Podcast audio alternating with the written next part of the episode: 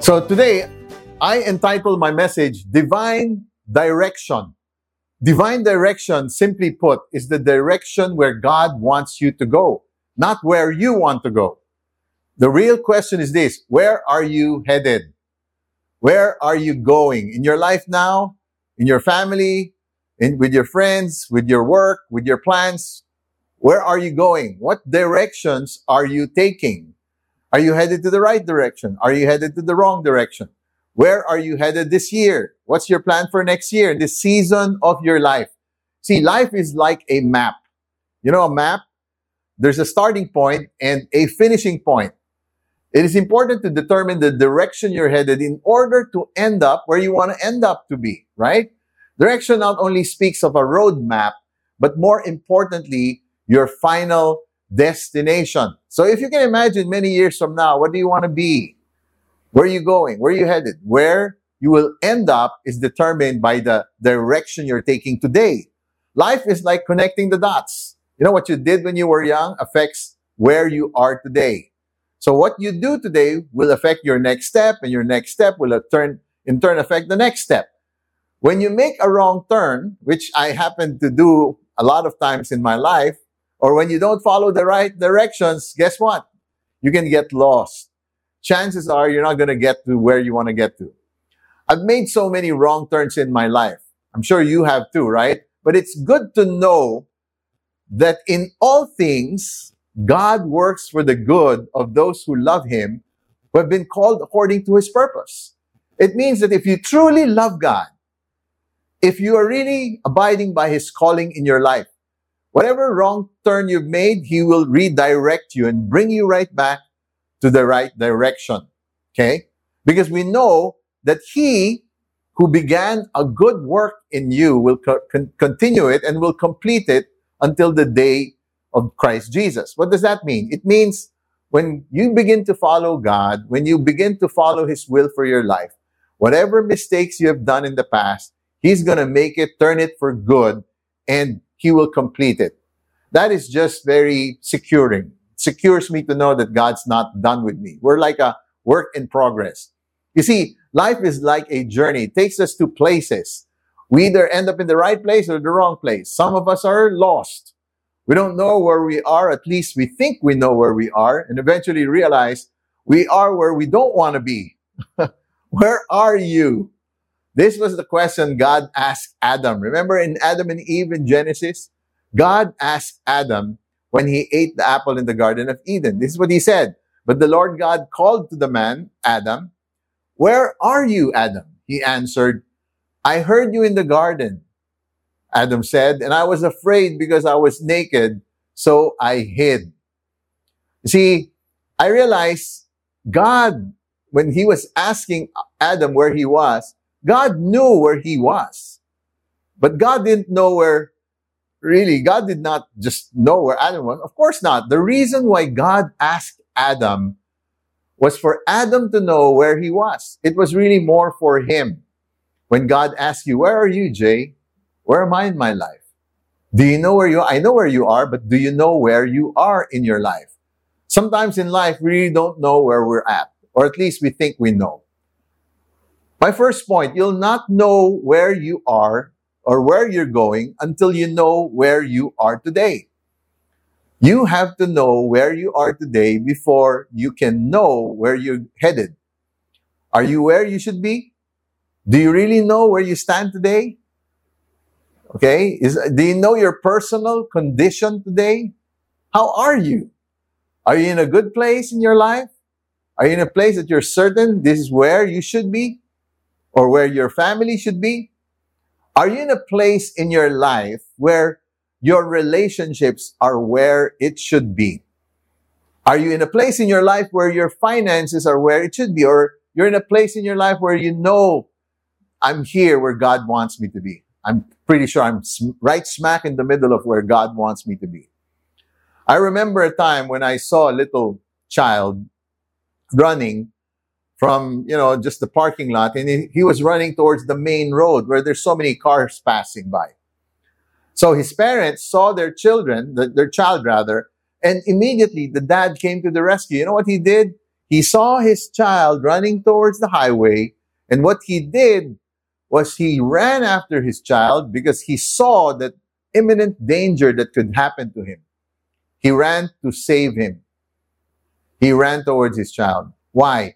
Because his little child was going to the wrong direction. You know, as a pastor, I see so many families and and we see it, you know, you can tell already, wow, this guy is going to end up somewhere bad. Or this guy is going to end up in a good place. You know, depending on their situation and the direction that they're going. If for this little kid, it was a dangerous direction. He was headed towards danger. The child was naive. He was innocent about what was about to happen to him. He didn't know his real situation. He didn't know where he was. So really the starting point is, where are you? Where are you in your relationship with people and with God? Okay. It is important to know that so that we can be directed to the divine direction that God wants for us in our lives. My second point, to know where you are, you will need God to reveal it to you through the word and through others. The way you know, the way you can know where you really are is through His Word. Because the Bible is the final authority of what is really right and wrong. It's not my opinion or society's opinion. It's actually what God has to say. The Bible is like a mirror. You know, when you're driving in your car, you're driving and there are blind spots, right? In your car, areas where you can't see. But you need God and you need others to show you. Because the word of God is alive and active. It's sharper than any double-edged sword. It penetrates even to the dividing soul and spirit, joints and marrow. It judges your thoughts, our thoughts, and our attitudes, good or bad attitudes of the heart. That's why the Bible is really like a mirror. Okay? There are areas you can't see, and the Word of God is there to help you see He's the final judge because it judges your thoughts. You can also know where you are through other people in your lives. You know, man, my wife is my number one witness. You know, sometimes I think I'm, you know, in a scale of zero to 10, I tell myself, oh, I'm, you know, in terms of responsibility, I'm probably eight. And she would say, nah, you're probably five. See, God gave my wife to me. She's just uh, encouragement to me. She protects me. She loves me. That's why she tells me the things I don't want to hear. There are people in your life that don't really care about you. They don't, you know, not to point or tell you what you need to hear. We need people in our lives who really love us and tell us the truth in love so we can get to know where we are really at.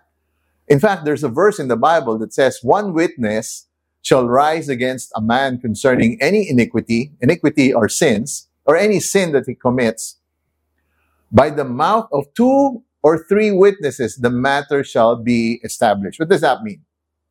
It means, you know, you can believe all you want, but if there's two, three, five, ten people saying, hey, no, no, this is, this is what we see about you. Sometimes what we think of ourselves is not exactly how people feel about us. That's why it's good to have witnesses in our lives who can speak the truth in our lives. Okay? It's a sad place when you don't allow people to you know, to speak into your life. Okay. It doesn't have to be a lot, just a few that you know who really care for you. See, I really recently talked to a friend of mine in the US, just yesterday, actually. He is Brazilian American. And the reason I called him, he's a senior pastor of another church in the US. And I called him to say, you know, I respect you. I love you. I look up to you. And you're an example in my life. And I know you care for me. And can I ask, can I ask you to be one of my accountability partners so that I can be accountable to you? In other words, I give you permission to speak to me and ask me the hard questions in my life. See, I'm wise enough to know that I need people who are not, you know, not wowed by me, who, who, you know, they don't care what I say. They just love me and they'll tell me the truth. So I spoke to him and he says, of course, and we can do the same. See, the more people you have in your life that can cover you, that you can be accountable to, They will tell you exactly where you are. My third point, where you're going is influenced by who you're with.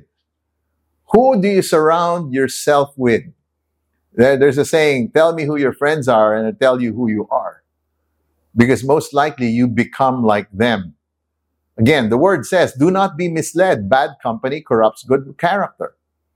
Okay. And if your child goes out with, you know, other friends who curse a lot, guess what? Don't be surprised when they start cursing too. Because they, no matter how good your character is, bad company, the people you surround yourself with will affect you. And another verse says, when we behold Jesus with the eyes of faith, we are transformed. We become more like him from one degree of glory to another, from glory to glory. That is prog- progressively over time as we behold him more and more. What does that mean? Whatever you behold or, or whatever you keep seeing, whatever you keep looking at, it becomes a part of you. Whatever enters these eyes of faith, see these eyes? Whatever enters that will transform you, good or bad. Okay? So you better watch out who your friends are. Choose your friends wisely. Divine directions become who you behold. I remember I was time I was in the United States. I was buying, I was in the grocery store, and I saw a young man who was in front of me, and his body was full of tattoos. I mean, literally, when I say his entire body, including his face and his neck and arms and everything. I mean, I looked at him and wow. So I, I just went by and told him, wow, that's amazing. That's beautiful design right there. Oh yeah, thank you, he said. And I said, um, why, why did you put this tattoos all, all over your body? And you know what he said? I work in an ink factory. It's a tattoo parlor. And it's a, he said it's a very small shop, but every wall has full of different designs of tattoos. When I started out and, you know, started working here, I saw one nice image and I got it. I said, this would be nice if I put it here. And then he saw another one the following day. Uh, this one would be nice if I put it here. And after just less than a year of working there, his entire body was filled with different designs. And I guess I remember that verse, whatever you keep seeing will become a part of you. Whatever you keep connecting with will become a part of you. Bad company corrupts good morals. Question. Are you becoming more like Christ or more like the world? Who are the friends you're hanging out with? See, God is more concerned about who you become more than what you do. Who are you becoming? Right? Are you becoming more Christ like? Or are you living a pure and holy life? Another verse in the Bible tells us that be holy just as Christ is holy. Your body, remember this, your body is the temple of the Holy Spirit. It's important to know that to become the person God wants you to be. Because who we are and who we become is what, you know, is the, is going to be our destiny. It will also be what you're teaching your children. Because our kids, you know, they don't just follow what you say. It's more caught than taught. You can tell them all these things, be good, be nice, but what they, they will follow what they see. Very important. Again, I'm, I espouse holiness and purity because you're going to have, I've seen so many uh, friends and sometimes and relatives who have gone down a narrow path, you know, spiraled down, relationships destroyed because they never, you know, the direction that they went was bad. Okay. They didn't follow that.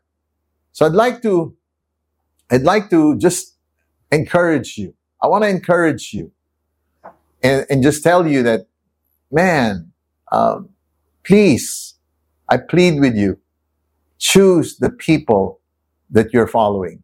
Okay. You know, I'd like to honor a, guy, a good friend of mine. His name is Joseph Pasamonte. They call him Dupax. well, the truth is, I look up to him even when he's smaller than me. Okay. Actually, that's where we got the name of the church, Small Church Ministries, because of him. I'm just kidding. Even while he was in the corporate world, he was already the, the light and the salt at his workplace. He was an example to many. He loved his wife and he, his family. He taught many about Christ. He discipled his children and his brothers and sisters and friends. He lived a pure and holy life. He's becoming, you know, I see, you know, I see Christ in him. For those who don't know, okay, if you meet him, you, you're going to understand what I'm saying. You know, I do. I hang out with him so I can be like Christ, the Christ in him. The apostle Paul said, imitate me as I imitate Christ. You become the person that you hang out with most of the time. The word of God tells us that what comes of a, out of a person is what defiles them. For it is from within, within, out of a person's heart, that evil thoughts come, whether it's sexual immorality, theft, murder, adultery, greed, malice, deceit, lewdness, envy, slander, arrogance, and folly. All these evils comes from inside and it defile a person. If you hang around with people like this, you become like that. That's why, you know, I, I brag about my, about Joseph, a good, my friend. He's actually one of our pastors in small church ministries. I keep telling them, I remember many years ago, to this day, I still remember 37 years ago, one big athlete went to church and he says, show me your biggest athlete. You know, you see those people who are so physically strong, athletic. Show me those people and I'll show you a small Christian who doesn't bow down to sin. See, you can be physically strong, but spiritually weak. Right? That's why I admire this guy. But what's in your heart? Because what's in your heart will be reflected in your actions. We do good and bad things out of the condition of our hearts. If your child is with rebellious children, don't be surprised when he starts acting like one. If the parents don't have the fear of God, your guess is as good as mine. But I don't, you know, I don't really care who you are now more than who you will become. I'm excited for you. You know, I was a mess. I was a big mess. But when I started following and beholding God. And I started joining people who also love God and are seeking God. I in turn became the same. It's not how you start. It's how you finish. You may have started in the wrong foot, but if you decide to start going the right direction, you'll still end up at the right place. You're, you're going to be okay. God's with you. Who are you becoming? Are you becoming more of who God intended you to be? to be his child, you cannot become the person God wants you to be apart from having a relationship with God, apart from knowing God. My last point. Where you are going is determined by how you think and what you think. Finally, brothers, whatever is true, whatever is noble, whatever is right, whatever is pure, whatever is lovely, whatever is admirable, if anything is excellent or praiseworthy, think about such things. Okay? So what goes on in your mind will be the direction you are going. Whatever consumes you will be the outcome of your thoughts. They become your actions. So think of praiseworthy thoughts. Think of good things, noble things, lovely things, admirable things. In conclusion, divine direction can only be attained when you are in God's perfect will.